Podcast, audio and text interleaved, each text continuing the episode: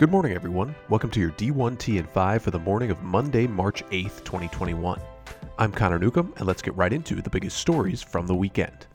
An unnamed high ranking Kansas official said to CBS's Dennis Dodd on the static surrounding football head coach Les Miles, quote, We did background checks. We did all of those kind of things. We talked to people about Les and what he was doing. No one gave any indication of this. No investigations, no reports, no nothing. Zero. On Miles' attorney saying the Jayhawks had information about the investigation at LSU, quote, that was disappointing. He put out a misleading comment in his statement. One more quote of note was, quote, there were very few people who knew about it at LSU, and those people were bound by legal not to talk about it. The Austin American Statesman reports Texas will make the 95 page report on the Eyes of Texas controversy public tomorrow. Former football student athlete Quan Cosby has been a part of a 24 member committee conducting the review. Says of his interactions with one former student athlete, quote, Hey, we're about to learn. There was a committee formed. Let's figure this piece of it out. And let's hold judgment until we learn the truth. Facts, specifically to Longhorn Nation, I feel like will matter. Notably, quote, the statesman was not allowed to see the report, but did speak to committee members as its release neared.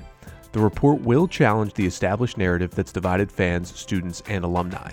The committee's report is expected to become the definitive piece on the issue, serving as a permanent historical and teaching document.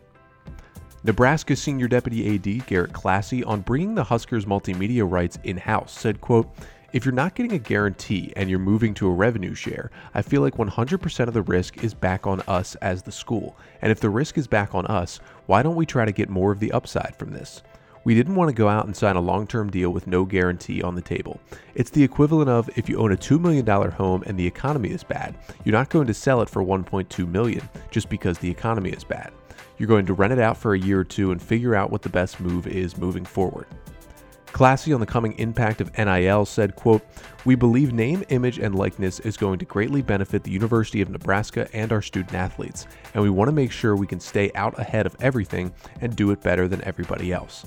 The one thing we can control is can we stay nimble and make changes as the picture becomes clearer? We want to control that inventory. We don't know what the future holds, and we're going to operate within the confines of the rules that are put in place, but we won't have to go to corporate partners and then they have to go ask. We'll be able to do it in an instant. Arizona releases its notice of allegations in the men's basketball FBI case.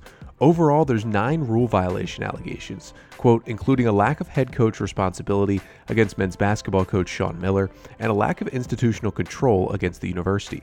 Specifically, there's an allegation that former assistant coach Emanuel Richardson, quote, arranged for or paid $40,000 to obtain fraudulent academic credit or a false academic transcript for a men's basketball prospective athlete. Further from the Arizona Republic's Anne Ryman and Craig Harris, write, quote, the NCAA also alleged that actions by athletics director Dave Heeke and by an attorney acting at the direction of President Robert Robbins compromised the integrity of the investigation and that the university, quote, failed to cooperate.